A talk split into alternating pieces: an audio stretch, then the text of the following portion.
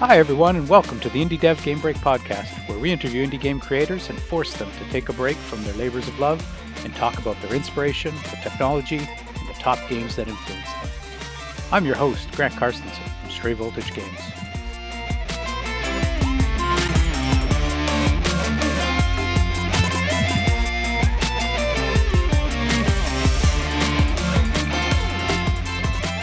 Hi, everyone, and welcome to today's episode of the Indie Dev Game Break podcast.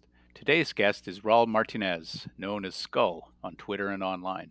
His ominous sounding studio, Skull Commando Labs, is based out of beautiful El Salvador. Raul is very active in the indie game community. He is a co founder of the Indie World Order and runs the Side Scroller magazine, an online magazine featuring indie games and devs. As well, Raul is part of the IWO Con Team, a virtual gaming conference hosted by the Indie World Order. Raul himself has published several games in the one bit retro pixel art style, including Mouse and Cheese, a precision single screen platformer, and Dr. Brown, an arcade arena shooter. He is currently working on a new single screen platformer dubbed Gusanito Joe, which translates roughly to Little Worm Joe in English. Raul, excited to have you here today. Welcome. Thank you. I really appreciate the invitation and uh, hope everything goes smoothly. I'm sure it will. let's uh, let's dig in, and, and before we go to the usual questions, I think with your background, it'd be worth um, digging a bit into Indie World Order and your Side Scroller magazine. So why don't you tell us a little bit about, in whatever order you like, Indie World Order and your magazine? Okay, so first I'm going to begin describing in brief what the Indie World Order is. So basically, we try to support indie studios online worldwide, and uh, we also have an event online on Steam, which is the IWOCon, and uh, people have been supported because they have showed their games online in uh, especially during the pandemic Mm-hmm. that there was a lot of issues with the uh, on-site events. So we decided to make this. So now there is a an audience following following the studios following the games and they are having more wish lists. So basically Nice. we we had a a group of people who support indie studios but we are authentic. It means that we are not fake supporters. There are lots of fake Yeah. supporters online. They only want followers.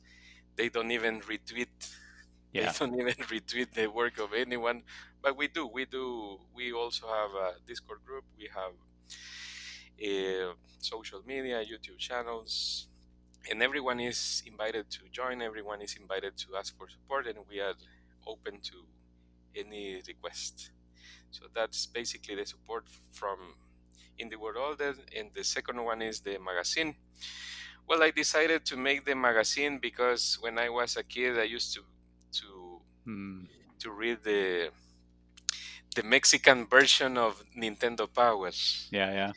so we found uh, lots of tricks on the magazine in order to play video games for example in the contra game the shooter game in which you had to try the konami code for having the 30 lives so All right. Yeah. There were lots of tricks and uh, hidden maps for Zelda and everything else. So I had this idea of making a kind of interactive magazine because now with the online um, applications you can Mhm. easily click on a link and this takes you to the source of the game this takes you to the studios press kit etc so my magazine is a simple way to show support and at the same time uh, help the studios to have better marketing Mhm. and you can see the animated gifs rather than having static images so it looks a little bit better than the traditional magazines because in the traditional magazines you only have a static image but in my That's right. magazine I, I try to have some kind of short animation and at the same time people if people decide to try the demo or the full game release they can click on on the name of the game and they and it will take you to to get right to the games to, page. to either uh to either purchase the game or to try the, the demo at least. So that's basically the main Nice. purpose of Side Scroller Magazine. Hmm. Yeah, and where where can you find Side Scroller Magazine? Is there a, a, a website home or a, a, a page you can go to? Uh, no, I'm uh, trying to structure a website because uh, I think that now it has a better audience, so it would be uh, good to have a website from which people can uh, have a reference, especially when Right. they have to check out everything. But so far, it's just on my Twitter every Thursday morning and also on the Ko-fi website where people can also find it for free. That's the most Ah. important. It is for free. You don't have to pay anything in order to see all of the games that I uh, that I feature. Nice. Okay, so the best place if people want to check it out right now is probably check out your Twitter. Uh-huh. Um, have a have a have a search for Side Scroller Magazine. Okay, very cool. And um, on on Indie World Order, how did it kind of come about? I know there's a large Discord community. It's it's kind of a hashtag on on Twitter and lots of lots of creators there. How did that kind of become? Yeah, well, Indie world order has a main website, has social media, and there are uh, some people behind the group also. So people can have access to this by just going on Twitter, clicking on the Discord link, or they can also find uh, the information online. So they can, uh, uh, if you go on Twitter, you will find the, the main website, and there are lots of uh, channels in which you can uh, have a conversation with developers, designers. Uh, Right. There are even publishers. So that's a good uh, Nice. network of people because we try to have a variety of of content creators also so there are other groups which have learned from what we did and now they have made their own groups as well so Mm. that's interesting because it becomes more organic so we Yeah. we try to also inspire others to do uh, what they want what they enjoy and if they have their own groups that's okay but the most important is that they still support the indie studios Right. The idea is everyone everyone helps each other a bit there, both either with feedback or with a little bit of uh, cross promotion, if if you know what I mean, That's using it. each other's networks. that's it Yeah. and as i said at the beginning we are open to any request so you can uh, send us an email a private message on either discord or twitter and we will be happy to help Nice. Okay, great. Well, let's let's dive into the usual agenda then, um, okay and uh, talk a little more about your studio specifically, and, and what drew yourself, uh, Raul, into becoming an indie ga- indie game developer. Thank you. When I was 10 years old, around 1990, I used to play a lot of NES games. And uh, then I thought, how could I make a game? Because I loved drawing with my brother, and we used to to draw lots of cartoons, especially after watching G.I. Joe on the TV. So it and, and, and we we thought how could we make a video game? By that time we didn't have access to computers, internet, cell phones, YouTube, whatever the kids can have now. So we only tried everything on paper. Mhm. And then uh, in 2018 I watched on Netflix a TV show called Bandersnatch, in which a kid was trying to make uh, his own games. And in the video, he was making this in the in the assembler code, the old one that Really? we studied in school. So, and I said, "Hey, I can do that." So he was making games, and he inspired me to to start uh, making the second part of my idea that I had when I was 10 years old. So then I went online. I looked for some game engines. I downloaded the Unreal Engine, Mm. But it didn't work in my computer. so I decided to install the, uh, Unity instead. It worked perfectly, and then I looked for tutorials on YouTube, forums, etc. So after uh, one year, I think, practicing and looking at people's work on social media, I learned a little bit of of the Unity game design. Uh, I am still learning, but that's basically the the Hmm. inspiration. But everything started when I was 10 years old. And 30 years later, I had access to, to the software, Yeah. to, to the books, to the information online. So now it's even easier for everyone to start trying making their Yeah. own games because uh, you can see lots of resources online for free. Yeah. There are also some courses in which you have to pay, but it is it is worthy. Yeah, Yeah, it's it's it, it's amazing if you're if you're looking to get into game development and you have the desire. There's really no shortage of tools, education. It's just so much out there to start. It's almost hard. The trick is picking something. Uh, that's that's what I was going to say. That there i- there is a lot of noise, so you need to check out information, decide what you need to do because you may also get confused. Yeah. Uh, there is a guy on Twitter that I, that I follow who is a video game designer and video game developer. He's called Matt Hackett, and he made a a book. So in his book, he explains how to make games. And uh, something inst- interesting from Matt is that he explains how to begin, especially when you don't know anything. So I Mm. would really recommend his game, which is it is called How to Make a Video Game All by Yourself.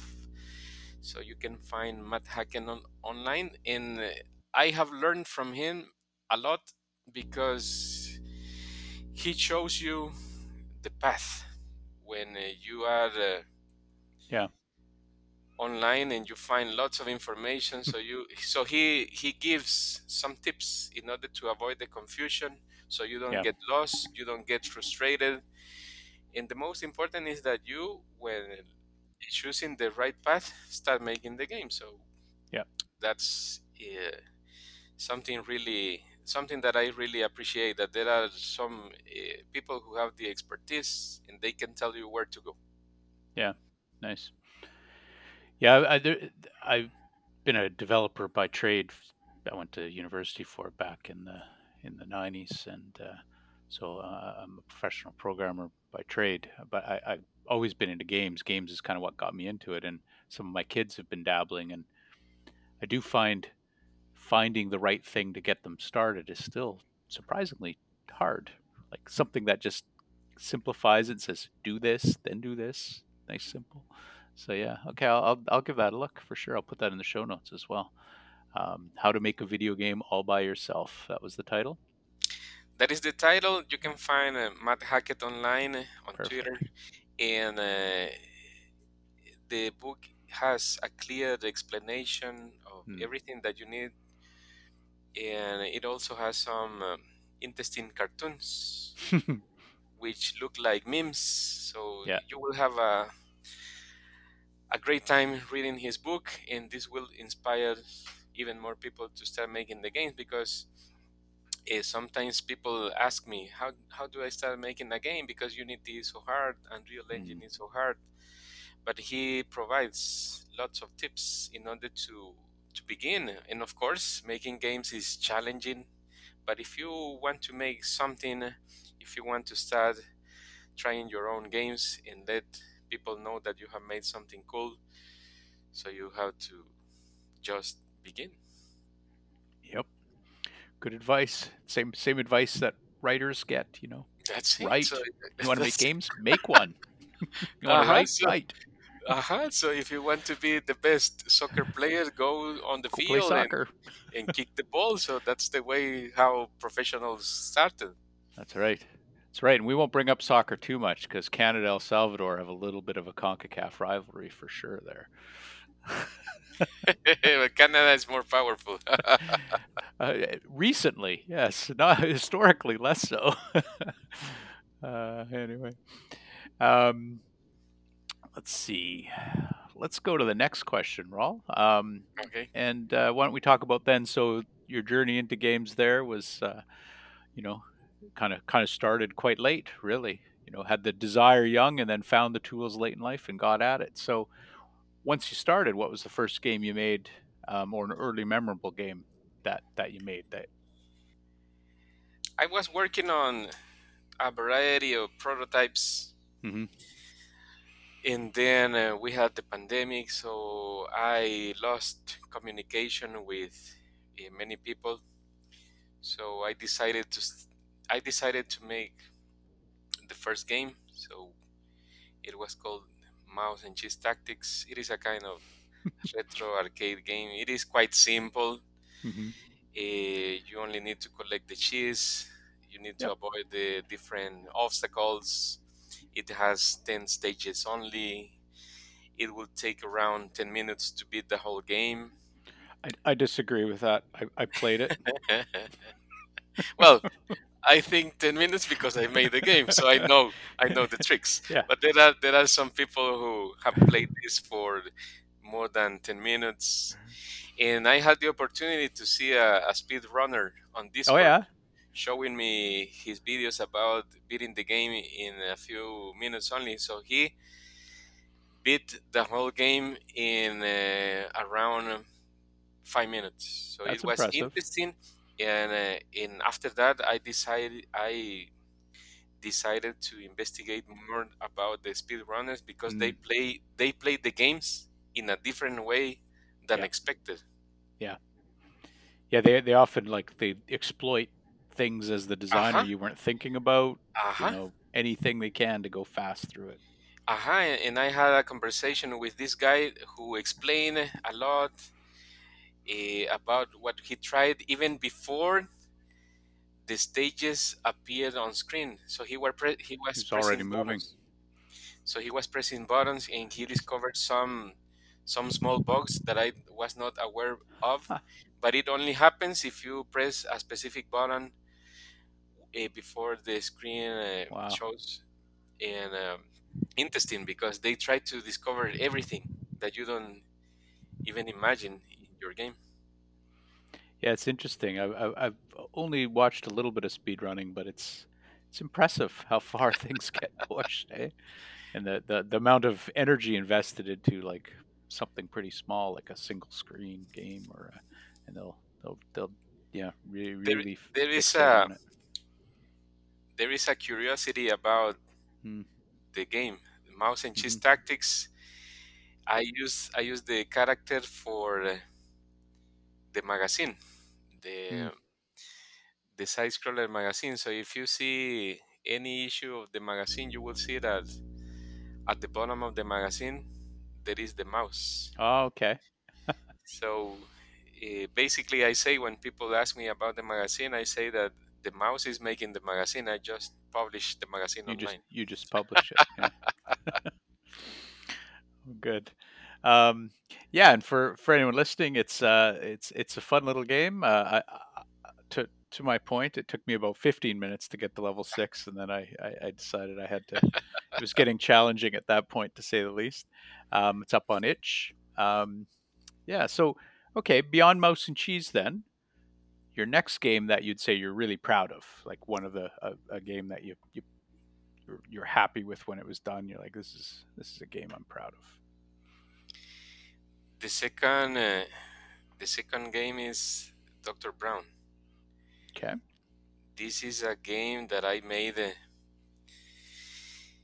because I got a, a new follower on Twitter. So every single time that I am followed by someone, I go and investigate what they do. So if they are into games, no matter what you do, but if you are doing something relevant, I follow the these people back. So he made a game uh, called Nuclear Throne. So I Hmm. I check out the game on YouTube, and it was really interesting. So It's quite a popular game, as I it, recall. it is a it is a popular. So Yeah. uh, so this guy made the game a long time ago. It was one of the first indie games Hmm. when uh, the indie games were not so common. Yep. And uh, now it is a kind of legend. That game is a kind of legend now. The the nuclear throne. So I noticed that it had lots of explosions. You had to go through the arena, through the stage. Uh, you could even um, uh, combine uh, different elements in order to become more powerful, etc. So I got inspired by that, and then I opened my pixel art application and I started making some characters. And I was listening to this music from the Mask theme in the 80s. So, do you remember that TV show in which there was this a team uh, wearing some helmets, some masks, and uh, they had to defeat the enemies? It, it was really uh, a really cool TV show in the 80s. So, Yeah. I got inspired by them. So every single time that I was making the game, I was listening to the to the mask theme on YouTube. And uh, I work as a teacher. So after my lessons, I uh, asked a few students who love gaming, "Hey, is it possible for you to try this game?" And they were happy trying the game. They were engaged. So I thought that it would be also interesting for other people. So Mhm. after I made the game, in which I learned a lot, especially uh, in Unity, developing the the different effects. So it got a good attention online, and uh, I can check out here quickly on itch the amount of downloads. I think it is closer to to 200 downloads. Let me check it out. Oh, nice. So Dr. Brown has got 176 downloads. Hmm. Uh, and there are still people looking at the game online, downloading the game. So Yep. I I will say that in the future I will make another second part. Yeah. The name it is interesting because there is a a friend of mine who is called Ancalavero on Twitter. He is from Canada also. hmm and um, he he makes games but in his real life he is a doctor so he's he's that's his real name dr Oh, yeah. brown so I, I i named the game uh, because of him asking for his permission as well and uh, i say that the well if you see the game on on discord sorry on on itch it says dr brown the doctor you can trust because because uh, this guy is a, a decent person, someone that you can trust. He's also a founder of Indie World Order, so we nice. have a, an excellent friendship. Excellent. We'll have to check that one out next. Then I was having a quick look at it there this morning. Okay. Looks looks frenetic. It, I will say that uh, it also becomes you become addictive. Mm. So if you try the game for a few minutes, uh, some people have said that there is some addiction to the game. That's good. That's what you're shooting for. You're shooting for a, a healthy amount of addiction. Ah, it is a well, but it is just a a game for everyone. So this can be hmm uh, played by by kids, also by older people. That's okay. It doesn't have any blood. It doesn't have any hmm disgusting scenes. Sometimes in these shooter games you see disgusting scenes, but it doesn't have any type of that content because I come from the 80s, and in the 80s even the the violent games had only the animated violence, which was cool for the arcade, and that's it. Yeah, yeah, you can only do so much on the in the 8-bit era anyway. you can only push pixels so far. Um, for for that game, you, you mentioned you know you're, you're proud of it and you you enjoyed how much you learned. Um, what were some of the things you learned making that game? Uh, first, the pixel art. I practice more. I follow some people on Instagram and Twitter who are master pixel artists.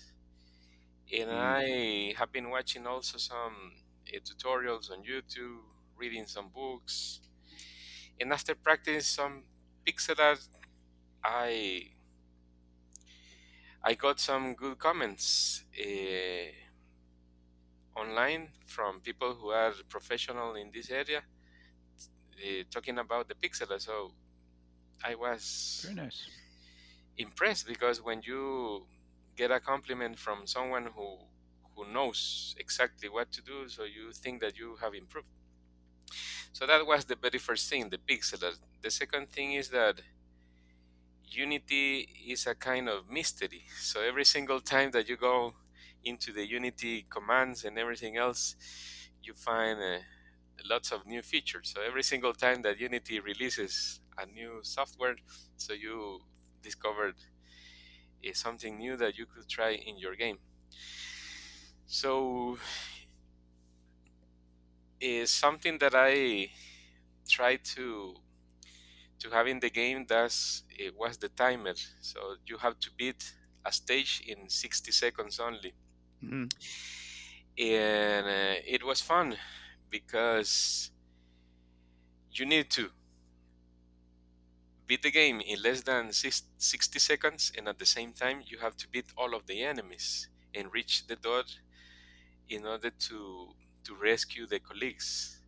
So when coding the canva and coding uh, the doors because doors are a kind of struggle in the video game scene uh,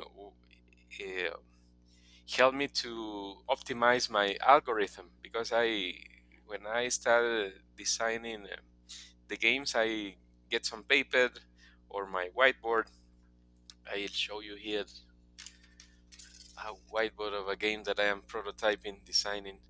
So first I get my whiteboard with I love it. paper and i say i would try to to communicate this to the gamers but how Yeah. do i do that? And then how do i code it? Because coding something could uh, be in a few lines or in Yeah. uh, lots of lines so i would say that when making dr brown after making the the flowchart the algorithm i optimize the commands the amount of commands uh, Mhm.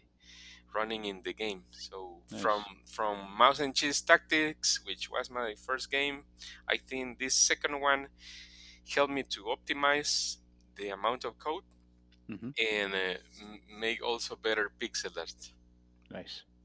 Oh, that's great. Um, you're going to need to take a picture of that whiteboard and and, and send it to me because I'm definitely including that in the show notes. That was amazing. but this one is for another game that uh, it is co- going to be called analog cowboy Okay.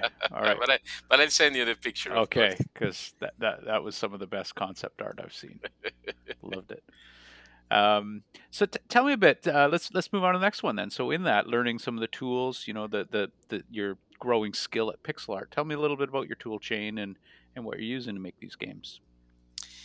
It's really interesting that sometimes when you release a game, people think that you are uh, using lots of expensive tools, but it is not true. There is a guy on um, on the gaming industry called Kenney. He is very famous. Mhm, Ken, mhm. Assets. So this guy Yep. uh, said that if, when he makes pixel art, he uses the Microsoft Paint, and uh, it is interesting because when you see that professional artists uh, also use the tools that come with the with the software in the computer, it tells you that the most important is not exactly the tool, Yeah. but the way that you uh, use it for the- for your games. Yeah. So basically, I use uh, for pixel art, I use an application called Piskel. Uh, this Piskel is online; it is for free. You don't have to pay anything. I have this in my computer, and I have been trying this for for a few years now. And of course there are other applications there is one called Sprite and Mhm. um, That's a classic, yeah. a lot of applications that you can check out online but i love this one because it is quite simple Mhm. and my life is basically quite simple so i just try to use the software that i understand that has the features Yeah. that i need and that's it because uh, for example in Sprite that i don't use i can see videos online and you have thousands of features which are Yeah. amazing of course however Yeah. I enjoy this one because it has the the tools that I need for producing some some assets. Yeah. And the second one is Unity. So as I explained Hmm. when I was trying to begin the game development journey, I couldn't run Unreal in my laptop, so I decided to install Unity. It was a a kind of pain at the beginning because Unity is a pretty stable and powerful software, but at the beginning, you need to see how it works. And in order Yeah. to see how it works, you need to investigate, you need to Yeah. do research. If not, you are going to get frustrated. So it took me around six months to discover the basic uh, features of Unity. And after a while, uh, learning from mistakes, uh, asking questions to the to developers who have more experience than me, I realized that I could do that. So so now when making a prototype, I I can make it in one week, and it, it would take me two months a few years ago. So Yeah. now it is easier. But uh, the most important here is that you need to be familiar with something. So for people who make games in Unreal, that's okay. So they are familiar with that. People making games in in in another type of software, that's okay. But the most important for me is something that you are familiar with and something simple, easy to understand for your work. So those are my main tools. Piskel because I love making my own assets and Unity for making and producing the whole game. Nice. Now, you, do you use uh, what do you use for like scripting? Are you writing code in in C sharp or using a, a scripting tool? How do you go build the game logic? I I use a, a plugin called Playmaker. There is a game called Hollow Knight, which is famous. Hollow Knight Yeah, yeah. was, was made with Playmaker, Really? and this is a, a visual scripting tool. I love this one because you can easily make the flowchart, and from the flowchart, you structure the visual script, and it works. Nice. So I have been trying this, and there are also people who love uh, trying the uh, the commands instead in the Unity script. But this one is something that I love because you can easily structure a prototype in a few minutes, and it works. Nice. At, at the very end, and this is something that Matt Hackett explains in his video, is that at the very end, gamers are not going to ask you what tools did you use for making a game. Absolutely. So they are just going to say your game is fun, your game is not fun. So it's really important that at the beginning of the game dev journey, you choose your tools because this will help you to produce excellent excellent games for any type of audience. Yeah. Yeah, and I think you know one one thing that I think I've I've learned the lesson myself, maybe a hard hard way, and you're you're kind of summing up nicely here is there's a tendency for techies to jump to the new shiny thing. If you if you stick with a fairly standard tool that's going to be around a long time, Unity, Unreal, pick your engine out there. I'm using Monogame myself. Um, you get good at it, and then instead of worrying about learning a new tool, you're making games, right? And uh, you can That's focus it. on the gameplay and the. Um, if if you're jumping around from engine to engine, I mean, maybe you have fun with that. Great. Going to be slower making games though. Also here, uh, eh, it's really important that when you make a game, you enjoy the journey. uh, because you learn through through the whole process and you become a better developer from your last game and so on Yeah. there is this guy called romero from the from the doom game. Id. Yeah Uh, john romero. Uh-huh. so he said that in his company in the company that he worked a long time ago they released a lot of games. Yep. and uh, after releasing all of those games they made doom which was the rockstar for them. So they didn't begin with doom. They be they worked with past games in order to become better developers for that specific hit. So the same happens with any type of industry. The music the animation the movies. And um, also when making a game and you post online feel proud of yourself. Because sometimes people are a little bit disappointed when they don't get likes or when they don't get retweets or when they don't get views that's not important at all.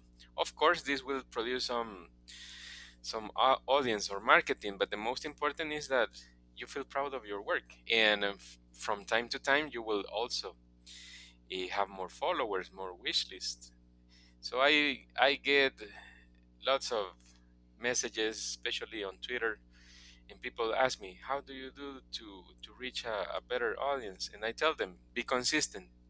Being consistent uh, promoting your content will help you to uh, engage more people in in your own work. I have seen lots of developers who start with an excellent prototype. They post during one month during screenshot saturday and after a while they don't do anything. And two years later they continue their journey.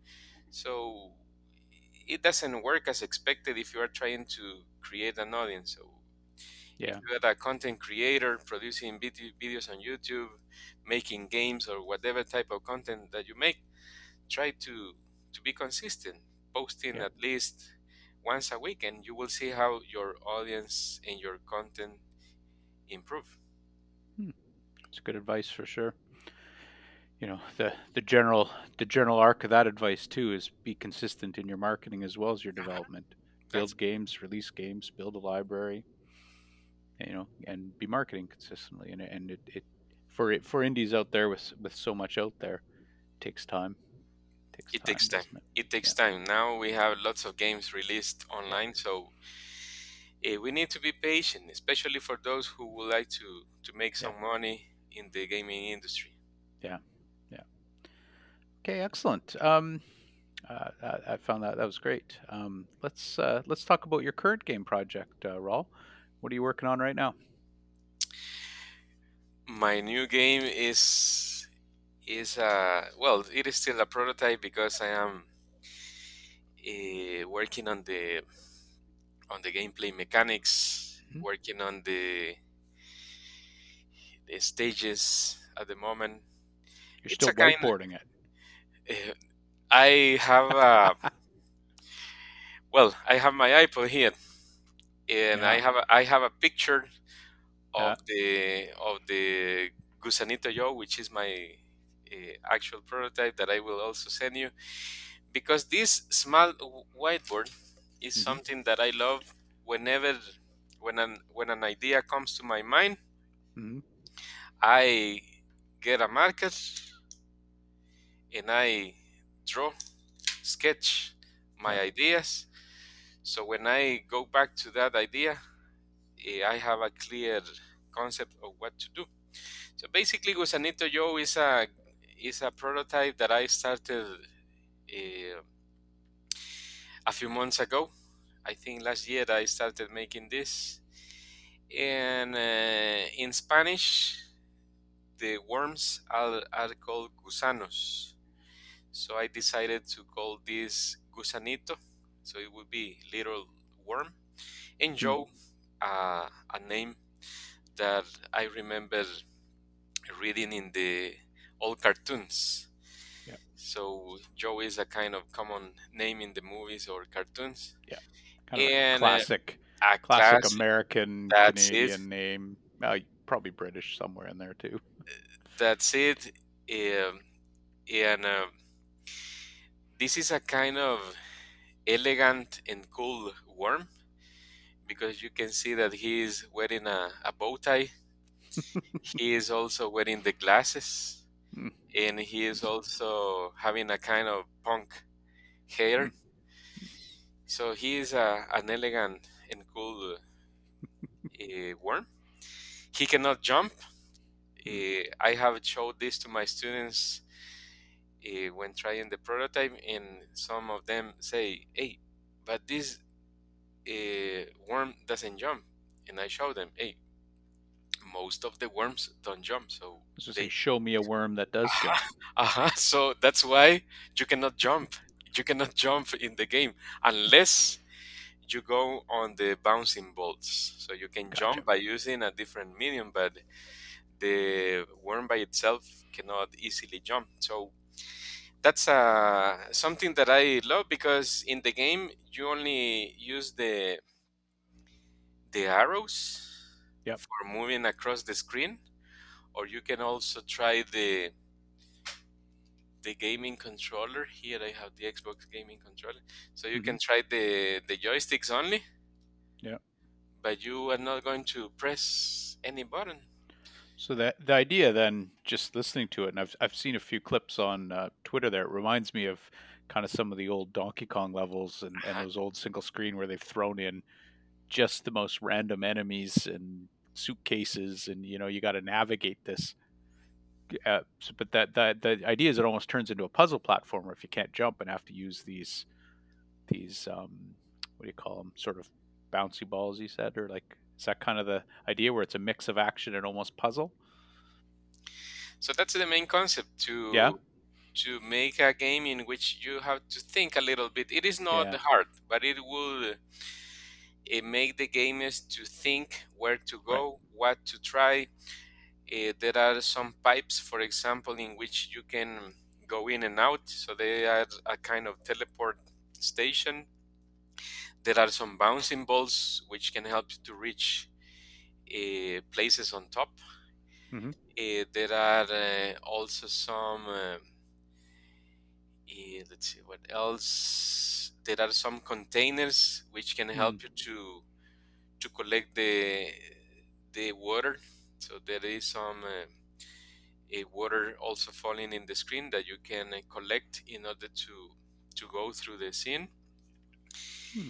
And uh, but basically in the game you need to think a little bit before trying anything else. So you don't shoot, you don't jump, you are just elegant and cool.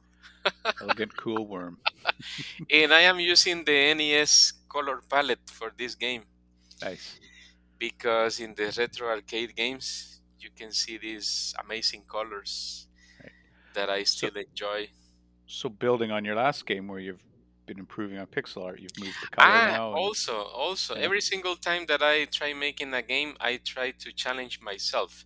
So in the Mm. past two games, I tried the one-bit pixel art approach, Yep. which is really simple. The Canva is 16 by 16 only. But in this one, I decided to make a, a kind of retro arcade with the NES colors Mhm. And with the 32 by 32 Canva, with which means that you have more space, so you need more details for Yep. your work. Yep. And I have been uh, enjoying the journey because now I think that I have better skills at Yep. pixel art, and also I am a teacher. I teach and I, I teach design in my school, so every single time that that I learn something new, I teach Hmm. these skills to my students. So my students get better at animation. They get better at at making their own games. We use uh, some other basic tools. So if I learn better, of course, my students learn better. Very cool. All right. Well, I'm, I'm I'm looking forward to that one. We'll uh, we'll put some uh, links in the show notes for where our listeners can follow it. I'm assuming Twitter is probably the best place for them to go and get updates. Yeah. Okay. Absolutely. Great. When when when when do you think that's going to be done? Notice I say think because it's an indie game. So Uh, at the moment, I have, uh, I would say that based on my game design document, I have made all of the assets that I needed for this prototype.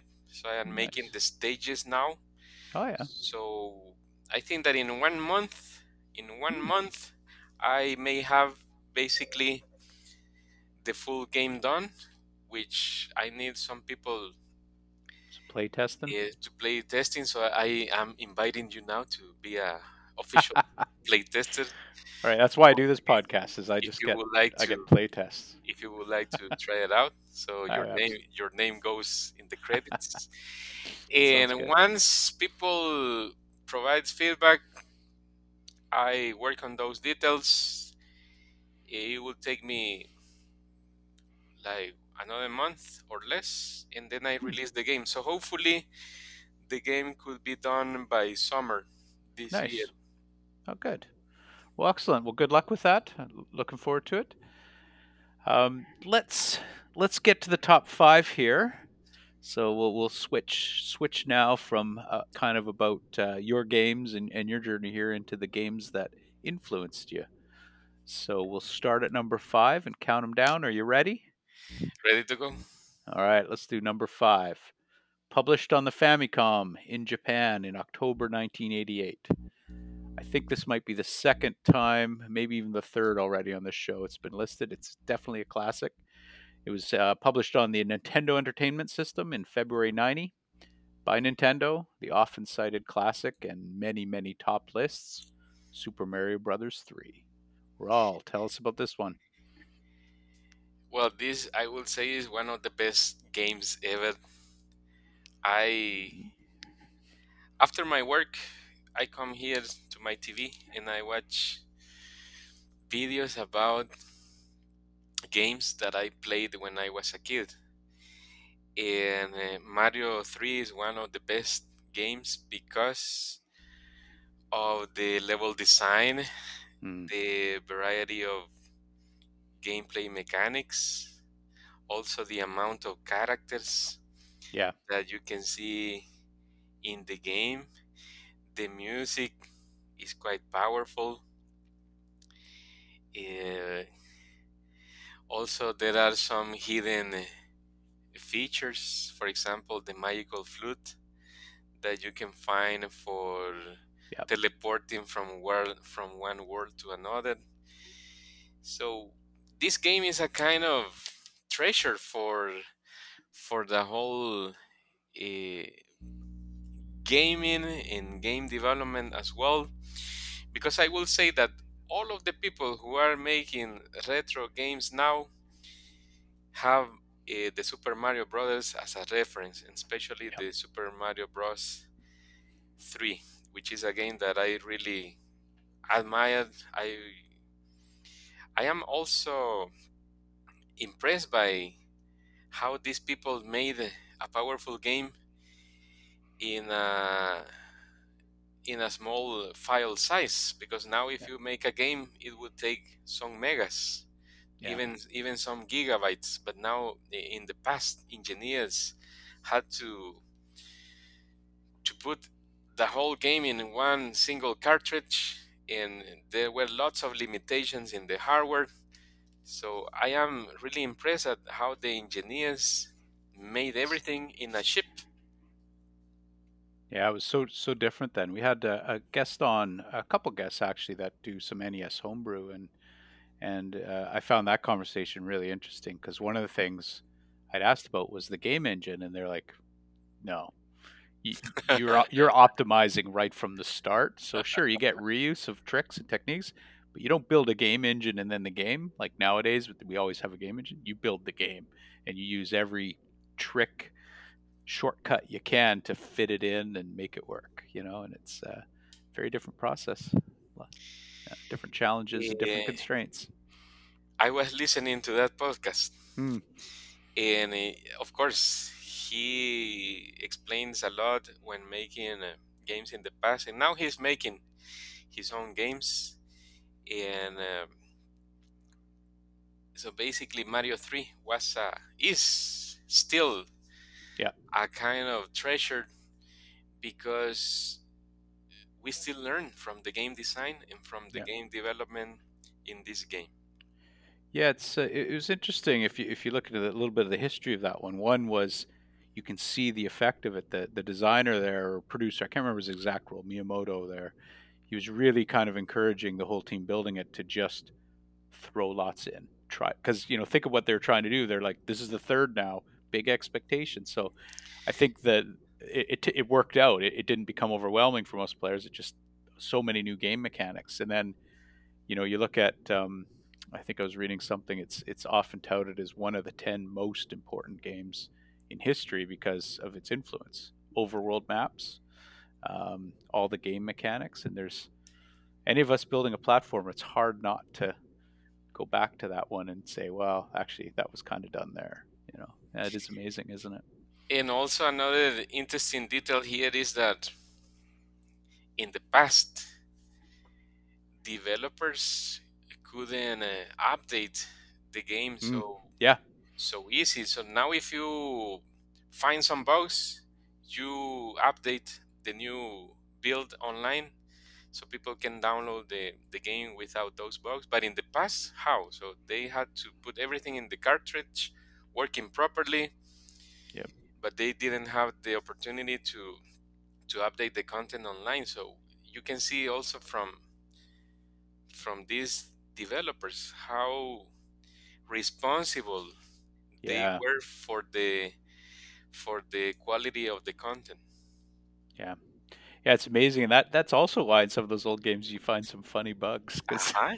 you don't get to Uh-huh. update it. And you can see some YouTubers who have found uh, Mm. bugs of, Mhm. of some games, Yeah. which are which are not common, but sometimes they have found the, Yeah. the bugs. And it is interesting that in the 80s or the 90s, uh, there were still bugs, and this is something that we need to learn from.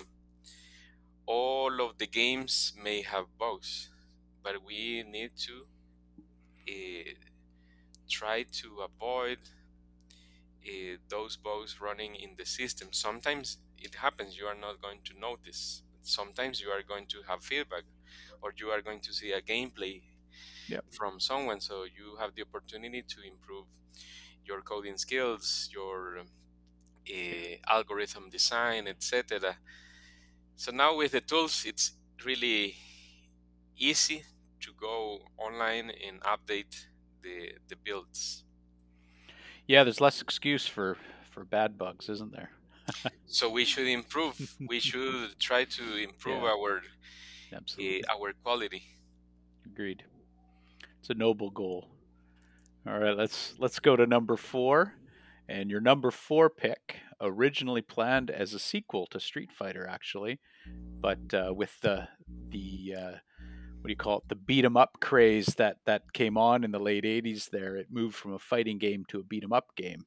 I think it was after the success of Double Dragon. It was the highest grossing arcade game of 1990 in Japan, and I think the highest conversion of con- in in North America, the US.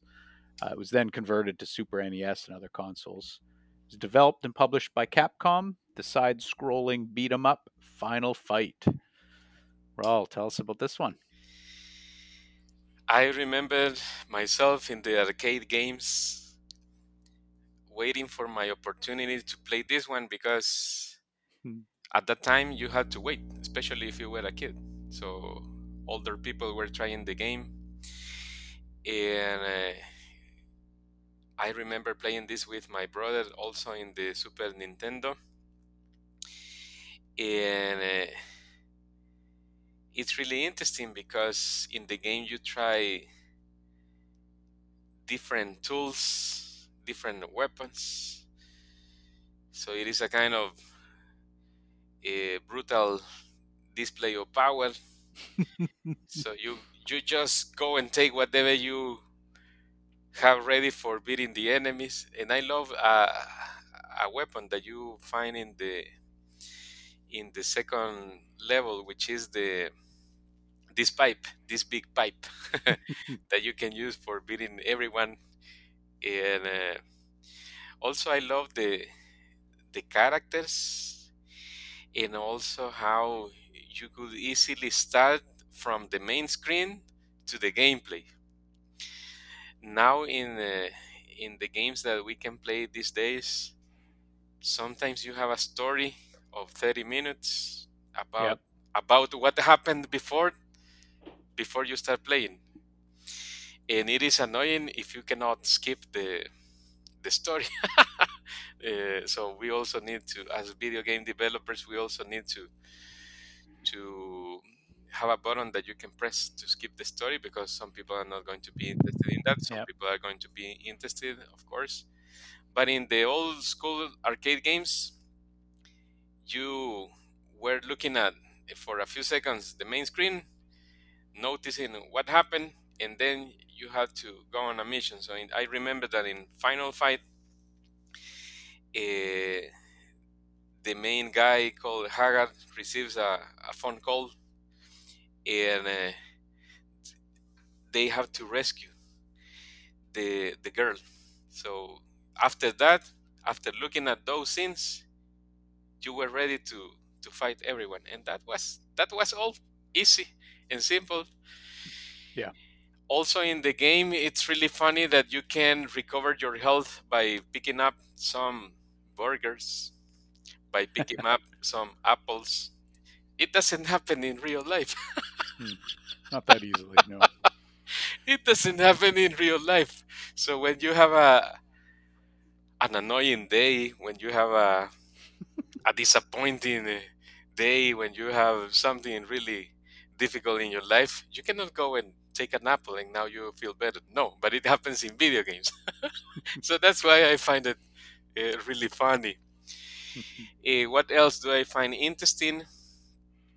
Uh, the level design, of course, because uh, you can see that you go through the map and you can uh, go into the train, you can go on street, you can go into uh, other areas, basically as a city is structured in the United States or North America. So Mhm. if you live in North America, I will say that you feel familiar with that. In my case, I am in Latin America. So the only thing that I don't feel familiar with is the train. That I think that you call them sub in, in The North subway? America. Uh-huh. The Yeah. subway. So we don't have them. Uh, we don't have those in, in our country. So I found I found it interesting when I was a kid because I I didn't know that it was a kind of transportation system in in, in, bigger countries and it, and it happens and it has happened since a long time ago.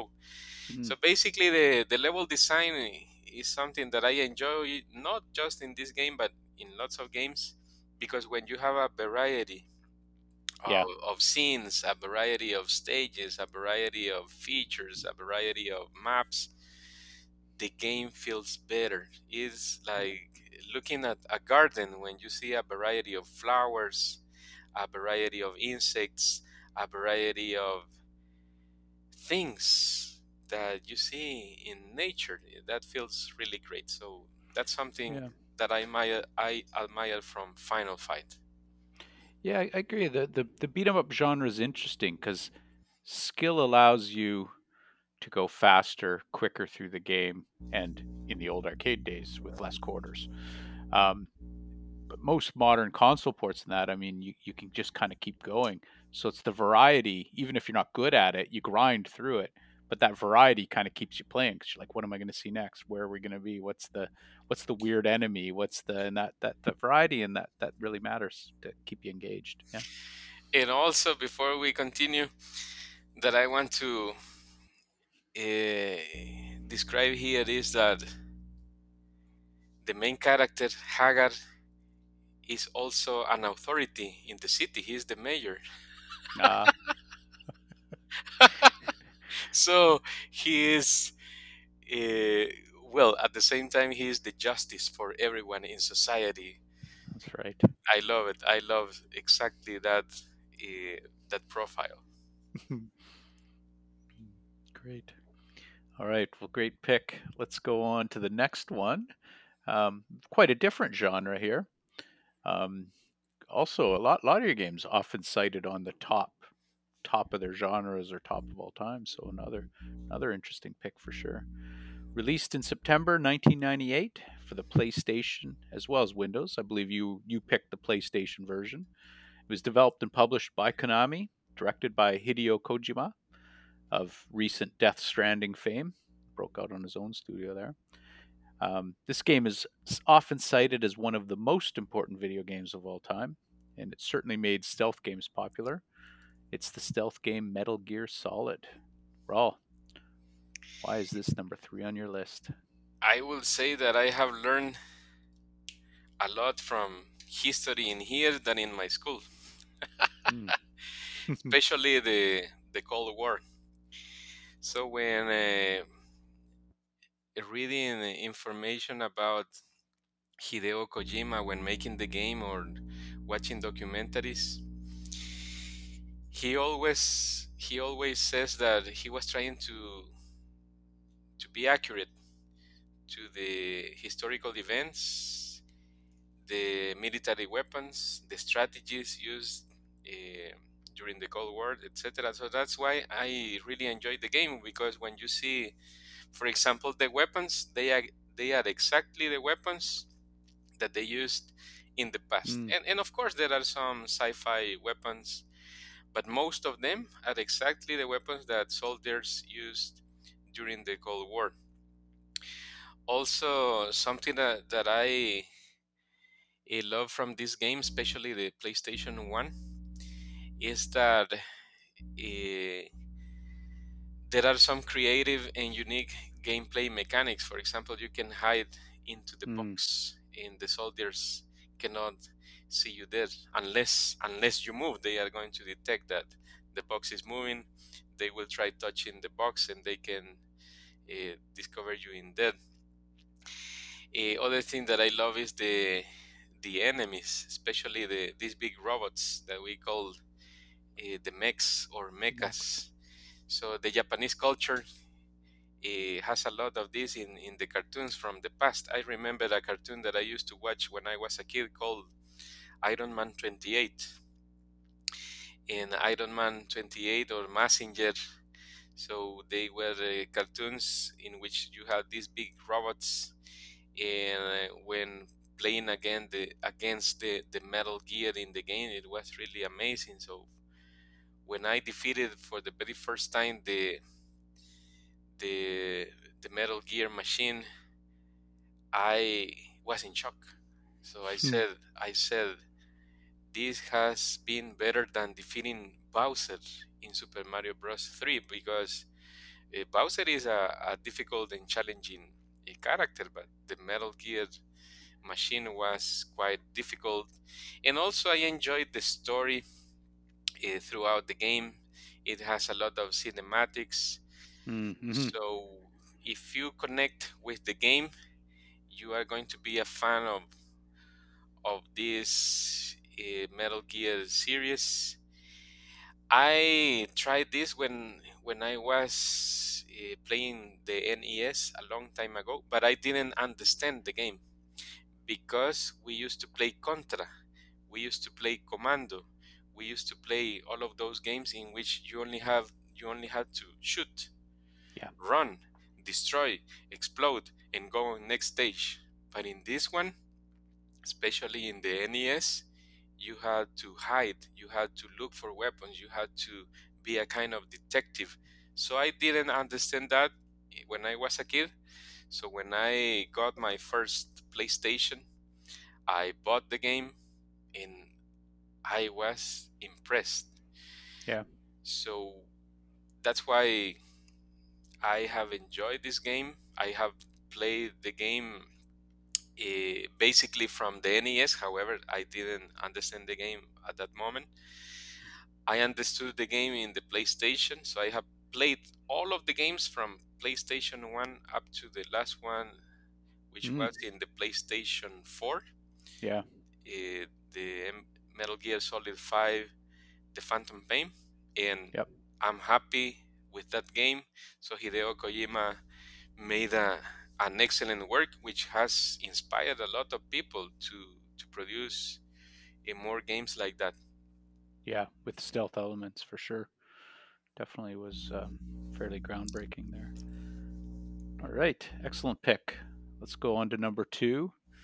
Developed and published by Capcom, an action platformer, also often named one of the greatest games of all times. It was released in December 1988 for the NES. Mega Man 2. All right, tell us how this game influenced you. Every single time that I listen to the words Mega Man 2, the music comes to my mind. So those chiptunes are amazing. Yeah. And uh, here we used to have uh, pictures of of Mega Man, hmm Dr. Wily, Dr. Light, and uh, with my brother, we used to have that in in our rooms. So we put all of those pictures on the room. Yep. And uh, I remember the music, the chiptunes. I remember uh, again the the variety of level design, how easy it was to understand and play the game. You had to Mm. jump, you had to walk, run, climb, shoot. Uh, also, you could equip other uh, weapons or specific features.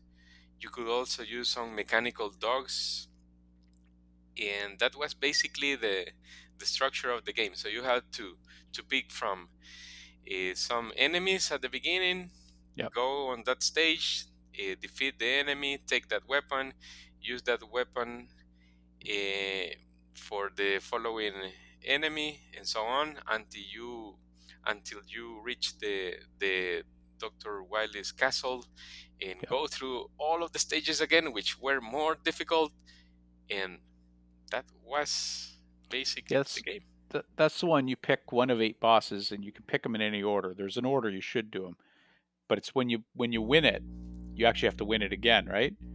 Yeah, I've never won it that second time. That's for sure. I used to try. hard old games. I know what you mean because when I was a Yeah. kid, I used to. I I beat some enemies, but I Yeah. discovered that later on. So when uh, people play this online, they already know all of the Yeah. tricks and what Yeah. to do, so they can easily defeat the enemies. But the very first time that you try the game, you don't you don't know, and especially in our days, we didn't have access to YouTube. We didn't have access to to magas- uh, to to other information that people can check out now. So it was it was harder for us also to the to figure it out. Yeah, you had to ask your friends, Your magazines, if your friends knew. if your friends knew, of Yeah, course. Yeah, it was tricky. But now you can easily go on Google, type Yeah. Mega Man tricks, Mega Man cheats, Mega Man gameplay, Mega Man whatever Oh, yeah. you want it to be called, and then you will find lots of information.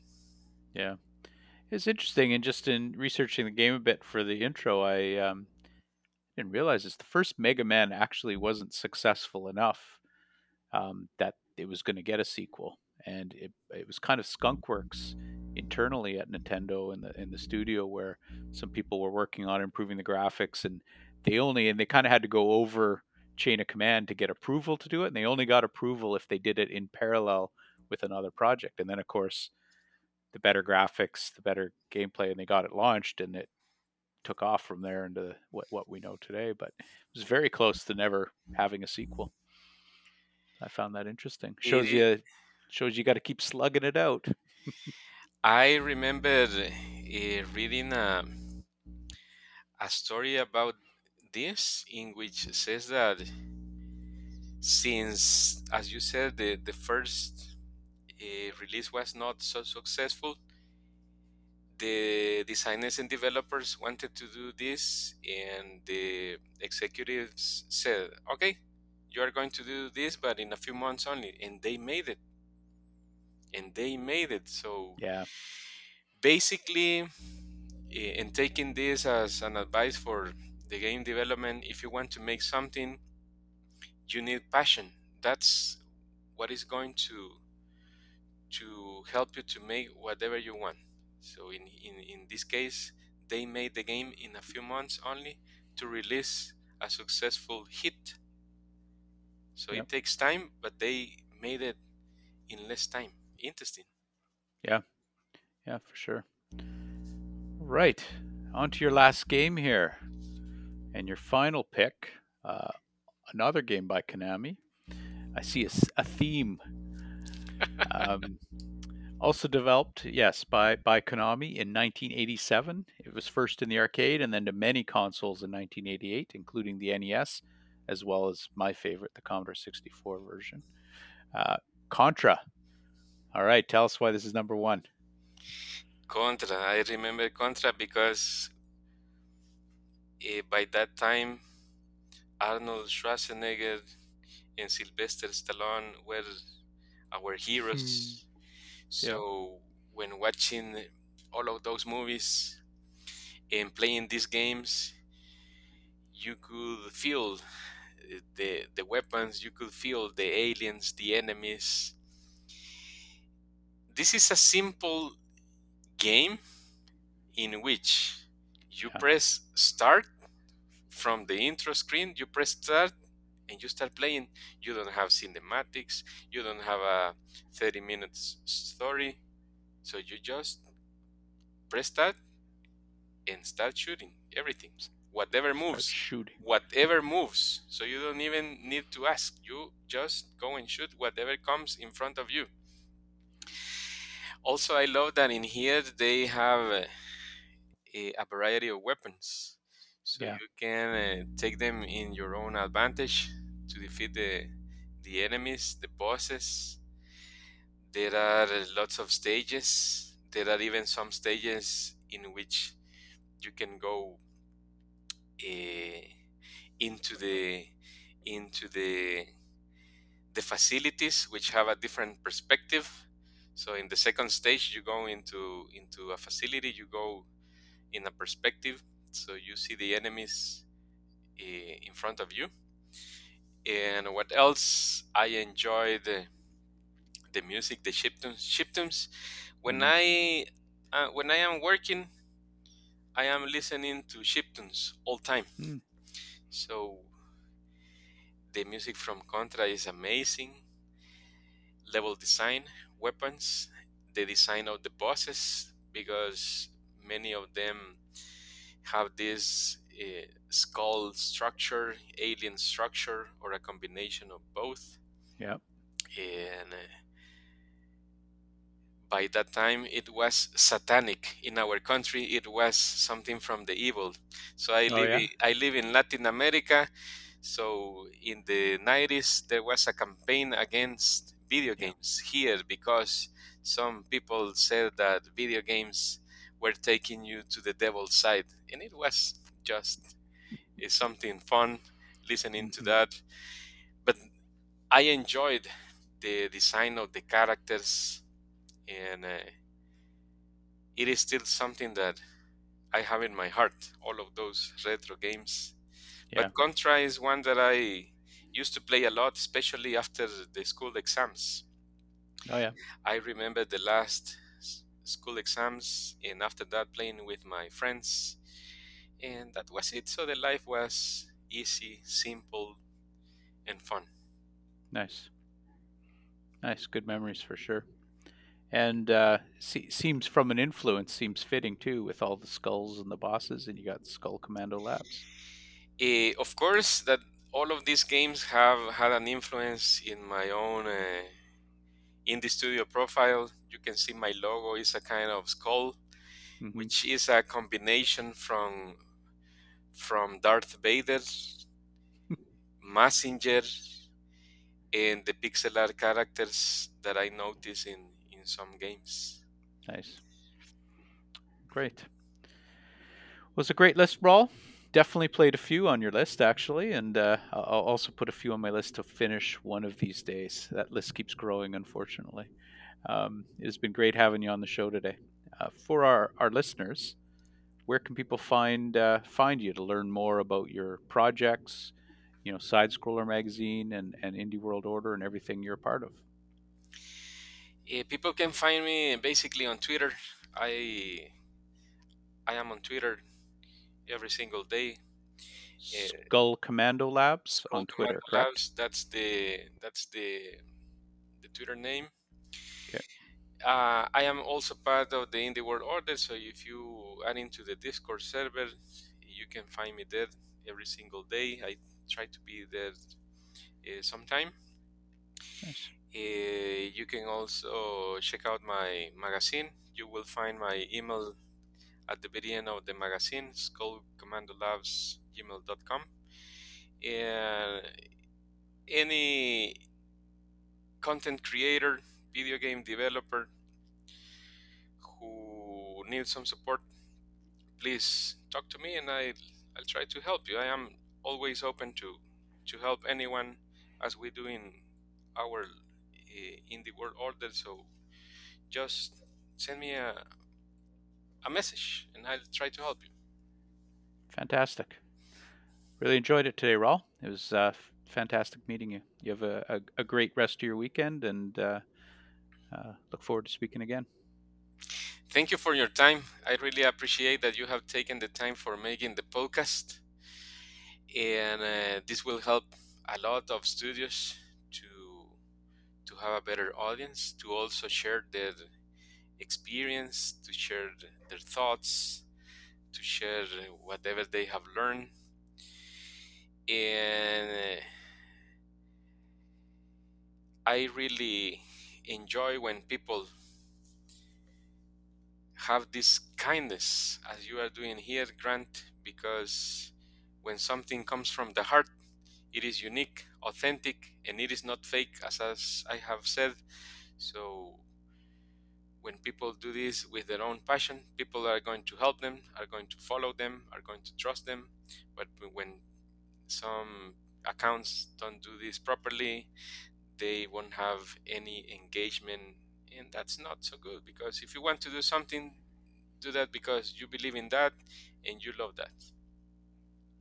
Yeah, I agree. This is definitely a passion project for me, and uh, it's been been a pleasure meeting everyone that uh, we've interviewed. And that was part of my goals was uh, just meeting a few more people in in this space and seeing what we could all do together. So, thank you for that.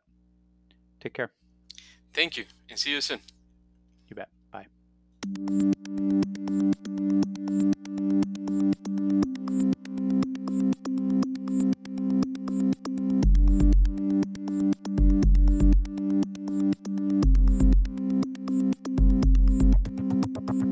Thanks for listening to today's episode of the Indie Dev Game Break podcast, where we interview indie game creators on their inspiration, technology, and the top games that influence them. The Indie Dev Game Break podcast is hosted by Grant Karstensen with Stray Voltage Games. Music provided by Village Sound from Nova Scotia, Canada. Art and graphic design by Chad Boutlier.